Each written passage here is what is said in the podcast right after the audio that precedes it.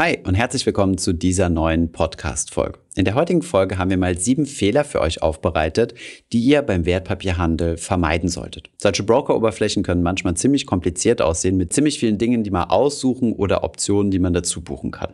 Dabei kann einem schnell mal ein Fehler unterlaufen. Sieben Fehler, die ihr vermeiden solltet, haben wir in dieser Folge aufgearbeitet. Viel Spaß dabei!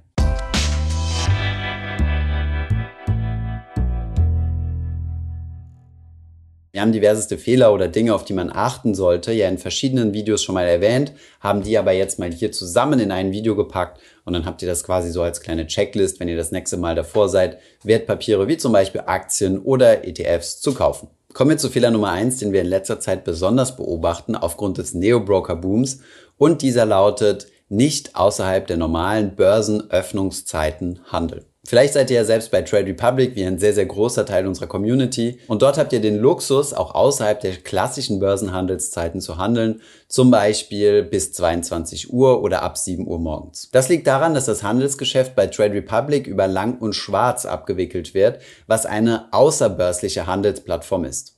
Bei anderen Neo-Brokern sieht es ähnlich aus. Weitere außerbörsliche Handelsplattformen sind zum Beispiel TradeGate, worüber das Handelsvolumen von Flatex oder auch zum Beispiel Smartbroker abgewickelt wird, oder Getex, welche an die Börse München angekoppelt ist, worüber Scalable Capital, aber auch Smartbroker handelt. Diese Plattformen haben in der Regel den Vorteil, dass sie etwas günstiger sind, denn es fällt kein Börsenentgelt an.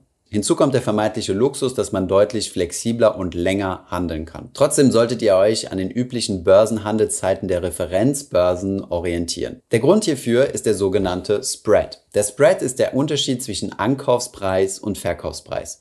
Ich zeige euch das mal hier am Beispiel in der Trade Republic App. Hier haben wir zum Beispiel mal einen ETF, den wir kaufen wollen, nämlich den Core MSCI World von iShares. Ihr seht hier, dass es hier einen Briefkurs gibt und einen Geldkurs gibt.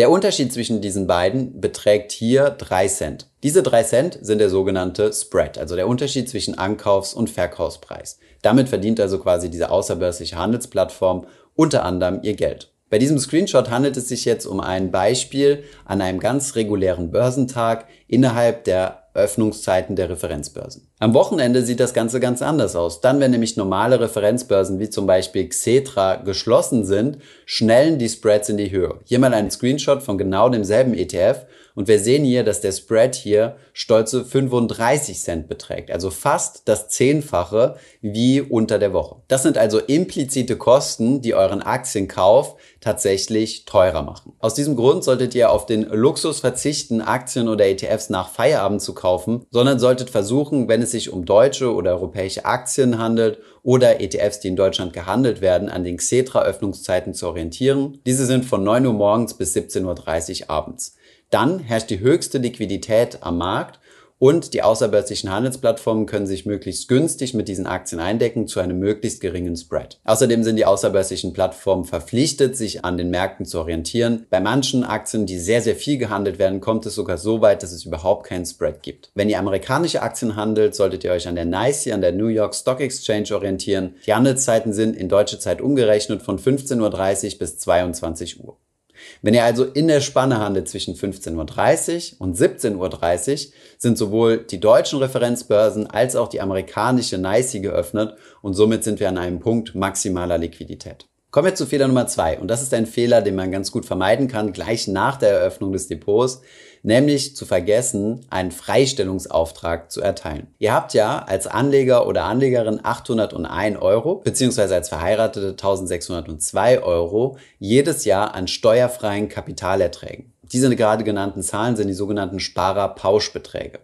Bis zu dieser Höhe dürft ihr also Kursgewinne, Zinserträge oder Dividendenausschüttungen steuerfrei erhalten. Ihr zahlt dann keine Kapitalertragssteuer. Die Kapitalertragssteuer ist nämlich eine Quellensteuer. Das ist genauso wie die Einkommenssteuer. Wenn ihr angestellt seid, führt euer Arbeitgeber direkt die Steuer für euch ab und genauso ist es auch bei euren Kapitalerträgen. Die Kapitalertragssteuer auf eure Kapitalerträge führt euer im Deutschland ansässiger Broker direkt für euch an das Finanzamt ab. Wenn ihr keinen Freistellungsauftrag gestellt habt, dann werden diese 801 bzw. 1602 Euro Freistellung, also das, was ihr quasi nicht versteuern müsst, nicht berücksichtigt und euer Broker wird die gesamte Steuer abführen. Deswegen ist es wichtig, dass ihr einen Freistellungsauftrag stellt. Das geht bei den meisten Brokern direkt digital in der Kontoverwaltung. Dort werdet ihr sehr wahrscheinlich eine Rubrik Steuern finden. Hinterlegt dort einen Freistellungsauftrag, wenn ihr diesen Sparerpauschbetrag noch nicht woanders genutzt habt. Übrigens haben wir auch einen Rechner für euch entwickelt, mit dem ihr nachrechnen könnt, wie viel Kapitalertragssteuer auf eure Kapitalgewinne anfallen. Den Link dazu findet ihr unten in der Beschreibung. Zusätzlich zu diesen Freistellungsaufträgen von 801 Euro gibt es nämlich bei gewissen Wertpapieren, wie zum Beispiel Aktien-ETFs, nochmal spezielle Steuervergünstigung. Die sind in diesem Rechner mit berücksichtigt worden. Fehler Nummer drei ist es, eine falsche Order abzugeben bzw. den falschen Ordertypen zu wählen. Es gibt ja verschiedenste Arten, wie man eine Order, also eine Kauf- oder Verkaufsorder bei seinem Broker platzieren kann. Es gibt ja die klassische bestens oder günstigsten Order, wo es keine Limitierung gibt. Es gibt eine Limit Order, es gibt eine Stop-Loss Order, es gibt eine One Cancel Other Order und so weiter. Wenn ihr ganz klassisch in ETFs investiert, im besten Fall sogar im Sparplan, betrifft euch dieser Fehler eigentlich gar nicht, denn ihr könnt hier nicht die falschen Ordertypen wählen, denn es handelt sich bei weltweit investierenden ETFs um hochliquide Titel und von daher geht ihr hier eigentlich kein Risiko ein. Ganz anders sieht es aber aus, wenn ihr Penny Stocks handelt oder Aktien in Nischenmärkten, wo extrem wenig Liquidität herrscht dann klaffen die Spreads, also der Unterschied zwischen Kauf- und Verkaufspreis, gerne mal sehr stark auseinander und von daher ist es unausweichlich, mit Limit Order zu handeln. Kolja von Aktien mit Kopf hat hier ein interessantes Video dazu gemacht, wo er einmal eine Aktie in Polen gekauft hat mit relativ niedrigem Handelsvolumen und auch darauf hingewiesen hat, dass es wichtig ist, unbedingt eine Limit Order zu platzieren. Wer also aktiv mit Aktien handelt, sollte sich auf jeden Fall mit den verschiedensten Ordertypen beschäftigen. Fehler Nummer 4 lautet, Geld auf dem Verrechnungskonto liegen lassen.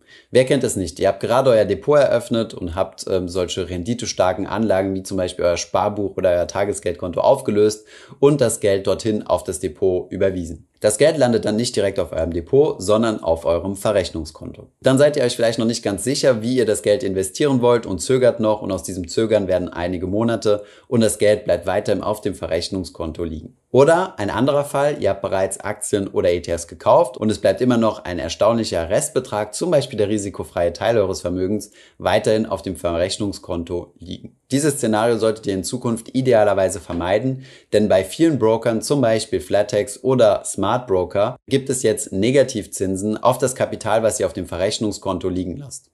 Diese Negativzinsen sind unnötig, von daher schiebt wirklich nur das in euer Depot, was ihr tatsächlich investieren wollt und den Rest könnt ihr dann auf ein Tagesgeldkonto parken. Ich gehe übrigens nicht davon aus, dass es in Zukunft nochmal positive Zinsen auf dem Verrechnungskonto geben wird. Von daher ist das eigentlich eine Best Practice, an die man sich idealerweise auch langfristig gewöhnen sollte. Tipp Nummer 5 bezieht sich auf die Kosten. Vielleicht seid ihr ja bei einem Broker wie zum Beispiel Comdirect oder Consors oder auch Smart Broker, wo ihr verschiedenste Handelsplätze angeboten bekommt, wenn ihr denn Aktien oder ETFs kaufen möchtet. Hier ist es relativ undurchsichtig und verwirrend herauszufinden, welcher denn jetzt der beste Börsenplatz ist.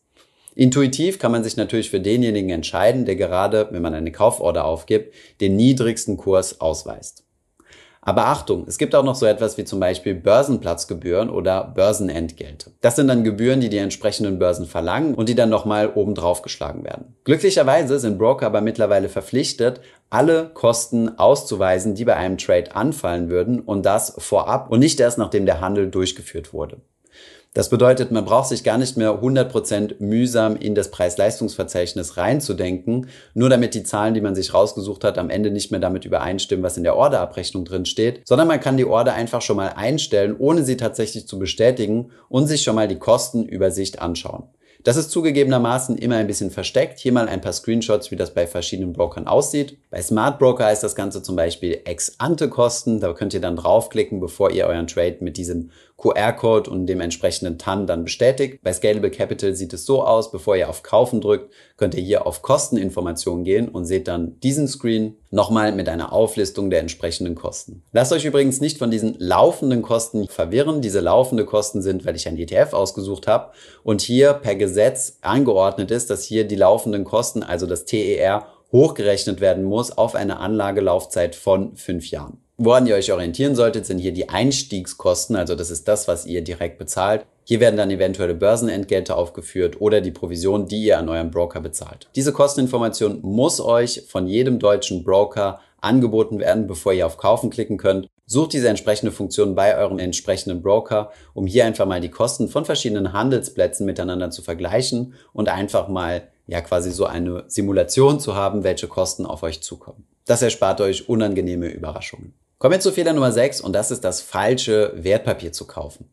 Auch hier wird es sicherlich einige erfahrene Börsenhasen geben, die hier schmunzeln, weil dieser Fehler tatsächlich schneller passiert ist, als man das gerne hätte. Es gibt derzeit einige prominente Beispiele, wo sich Anleger massenweise geirrt haben und die falsche Aktie gekauft haben und somit Aktien durch die Decke geschossen sind, die eigentlich überhaupt nicht hätten steigen sollen, zumindest nicht auf diese Neuigkeit hin. Bestes Beispiel war Zoom gewesen. In der ersten Corona-Welle 2020 ist die Decke von Zoom Technologies durch die Decke geschossen, weil alle dachten, dass es sich hierbei um den Softwareanbieter Zoom handelt, der Videokonferenzen anbietet. Bis dann Anleger enttäuscht feststellen mussten, dass es sich hier um ein ganz anderes Zoom handelt. Ein weiteres Beispiel war der Tweet von Elon Musk, wo er geschrieben hat, Use Signal. Daraufhin ist ein Unternehmen durch die Decke geschossen, was ebenfalls Signal im Namen getragen hatte, aber überhaupt nichts mit der Messenger-App zu tun hat. Er meinte nämlich den WhatsApp-Konkurrenten, mit dem man von Endgerät zu Endgerät verschlüsselte Nachrichten schreiben kann und somit einen deutlich besseren Datenschutz hat. Diese Signal Messaging App ist überhaupt nicht an der Börse gelistet. Trotzdem ist eine Aktie durch die Decke geschossen, weil Investoren diesen Tweet falsch interpretiert hatten. Dasselbe ist auch mit der neuen Trend-App Clubhouse passiert. Es gibt ebenfalls ein Unternehmen, was an der Börse gelistet ist,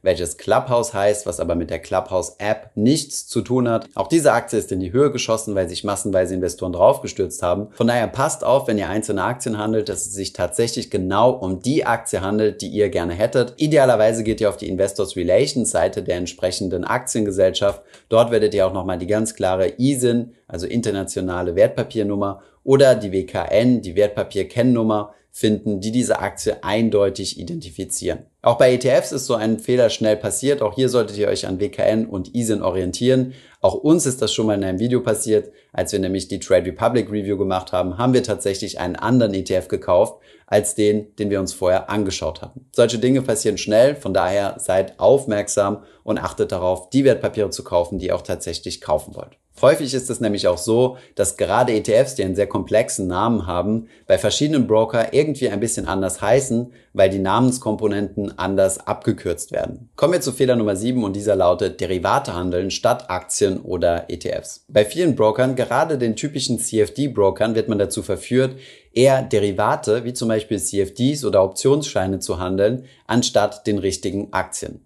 Hier einmal ein beispielhafter Screenshot von eToro. Wenn wir uns hier eine Aktie aussuchen, bekommt man hier die komfortable Möglichkeit geboten, auch noch zusätzlich einen Hebel auf diese Aktie anzuwenden. Das fängt dann von einem X1 an, also ungehebelt, bis zu zweifach gehebelt und kann dann hochgehen bis zu mehrmaligem 100er Hebel. Wenn man sich für solch einen Hebel entscheidet, muss man sich bewusst sein, dass es sich hierbei nicht mehr um einen Aktienkauf handelt, sondern dass man hier in ein Derivat investiert, nämlich in ein CFD. Diese Derivate haben nochmal eine ganz andere Risikostruktur als klassische Aktien. Ihr solltet euch von daher nicht bei einem Broker wie zum Beispiel Trade Republic, Trading 212 oder eToro dazu verführen lassen, Derivate zu kaufen und irgendwie gehebelt in diese Aktie zu investieren, als die reine Aktie oder den ETF zu kaufen.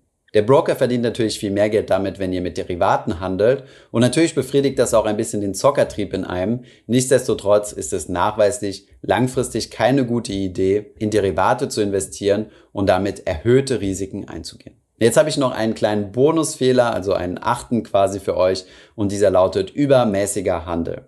Von übermäßigem Handel, also ständigem Kaufen und Verkaufen, würden wir euch grundsätzlich sowieso abraten, denn in der Regel sollte man Gewinne einfach laufen lassen und idealerweise legt ihr sowieso langfristig an, habt euch ein breit diversifiziertes ETF-Portfolio angeschafft und lasst es über 10, besser noch 15 Jahre oder deutlich länger für euch arbeiten. Dann spart ihr euch Transaktionsgebühren, denn an der Börse gibt es einen kleinen Spruch, der lautet, hin und her macht Taschen leer und das stimmt, denn jedes Mal, wenn ihr handelt, fallen Ordergebühren an.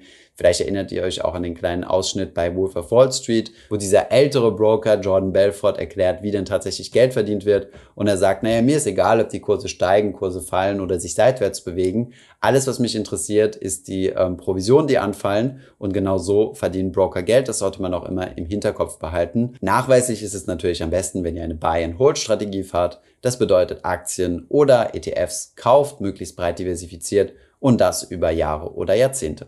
Ich hoffe, dieses Video war hilfreich für euch gewesen. Gibt es noch andere Fehler, die wir hier vergessen haben? Schreibt es gerne unten in die Kommentare und teilt doch auch mal gerne eure größten Fails mit uns, also was ihr schon mal äh, falsch gemacht habt, falsche Ordermaske eingeben, falsches Wertpapier gekauft oder solche Dinge.